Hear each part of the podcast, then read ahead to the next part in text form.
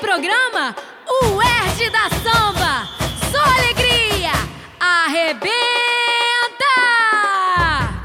O programa UERJ da Samba recebe hoje o sambista Cláudio Russo, um dos maiores nomes da nova geração de compositores de samba de enredo das escolas do Rio de Janeiro. Cláudio, aliás, é cria da UERJ, onde se formou em História, aqui no campus Maracanã, da nossa universidade. Nascido em 1971, ele já possui uma carreira de respeito no carnaval carioca, assinando com seus parceiros desde 1993 vários sambas vencedores nas escolas do Grupo Especial, entre elas a Portela, Grande Rio e a Beija-Flor de Nilópolis. Russo é também um coautor, com Moacir Luz e outros bambas, dos sambas que ajudaram a consagrar o Paraíso da Tuiuti, do Tuiuti na Sapucaí, em especial a obra-prima de 2018, Meu Deus, meu Deus, está extinta a escravidão, que foi encomendada pela diretoria da agremiação. Sou a filha da miséria. Você nasceu pra guerrear. Nós somos a liberdade. Eu sou papel, você é o mar. Nós somos a liberdade. Eu sou papel, Nas três últimas décadas, Cláudio, você conseguiu vencer por mais de 30 vezes, em parceria com diversos compositores, a escolha de samba de enredo em várias agremiações do Carnaval Carioca. Como é que o ainda jovem Cláudio Russo avalia e explica esse sucesso tão precoce? É, meu amigo, é uma honra estar aqui de volta essa Casa de Cultura, UERJ. Aprendi muito aqui. E voltar aqui, depois de tanto tempo, eu saí daqui formado em 2004. É muito bom saber que a UERJ respira cultura, porque aqui é um, é um gueto de resistência. Verdade. Me manter jovem, porque o tempo passa, eu já não me considero tão jovem ainda. Eu, tem muito garoto surgindo no samba. E eu também não acho que esse sucesso foi tão precoce. Eu acho que eu sou muito mais um, um obstinado, um carregador de piano, trabalhador, do que um cara que apareceu é, do nada e fez sucesso. Eu posso comparar até com, a- com as carreiras do Moacir Luz e do André Diniz. Os dois são músicos. O André não é um cantor profissional, mas canta muito bem. O Moacir é cantor, já consagrado. Eu não tenho essa vocação para cantar e não me entreguei a nenhum instrumento. Então o que eu faço tudo é muito coração. Dificilmente eu vou fazer uma coisa do nada, do começo até o fim. Então eu pego o celular, vou gravando um pedaço aqui, um pedaço ali, porque eu não tenho um instrumento, não tenho um cantor para me auxiliar. Mas assim, a palavra que mais me, me acendeu aqui foi precoce. Com 23 anos eu já era bicampeão na Portela. Verdade. Então foi um sucesso precoce, mas logo depois eu fiquei sete finais seguidas perdendo a Portela. Não era nem no começo do concurso, era finais seguidas. Depois fui para Grande Rio, tive a sorte de ganhar no primeiro ano, depois perdi três finais. A escola que eu cheguei ganhando foi a Beija-Flor. E por incrível que pareça, a Beija-Flor, que eu nunca tinha imaginado concorrer na Beija-Flor, foi, acho que a escola que mudou toda a minha obra, a minha visão de compositor. Porque é uma escola que faz o samba enredo para sua comunidade. E eu acho que isso me marcou muito.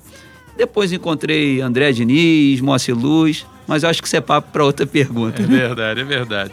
Aliás, você bem lúcido já destacou, porque um dos seus parceiros mais constantes é Moacir Luz.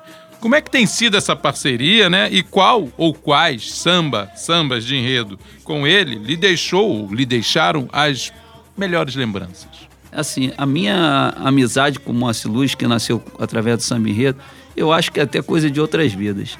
Porque a gente tem uma sincronia, ele mesmo diz, ele fala, Cláudio, você é um dos poucos parceiros que a gente consegue falar sempre a mesma língua. É, não é que sempre tudo está muito bom, mas até o que não é tão bom a gente consegue tirar um, um caminho. É, um vem com uma cabeça de samba, pô, mas isso tá muito legal, mas não é cabeça, é meio, e a gente vai, vai conversando Ajustando no, no decurso. ajustando assim. Até hoje nós não, não nos encontramos mais de quatro vezes para fazer um samba. Que isso? Geralmente é isso. É uma harmonia que tem entre a gente que poucas vezes eu vi. Estou fazendo 30 anos de, de disputa de samba enredo. Sim.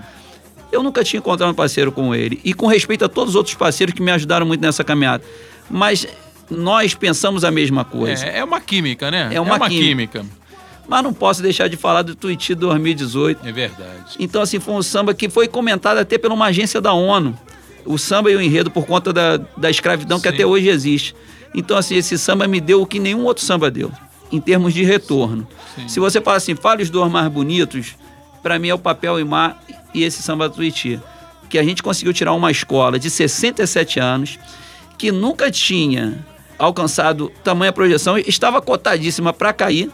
E hoje a escola, além de ter conseguido segundo lugar, Não, esse vice-campeonato com gosto de campeonato, hoje né? campeonato foi muito perto da Beija-Flor. Sim, sim. É, e além disso, hoje é considerado o maior samba da escola, de 67 anos. Não sou escravo de nenhum senhor,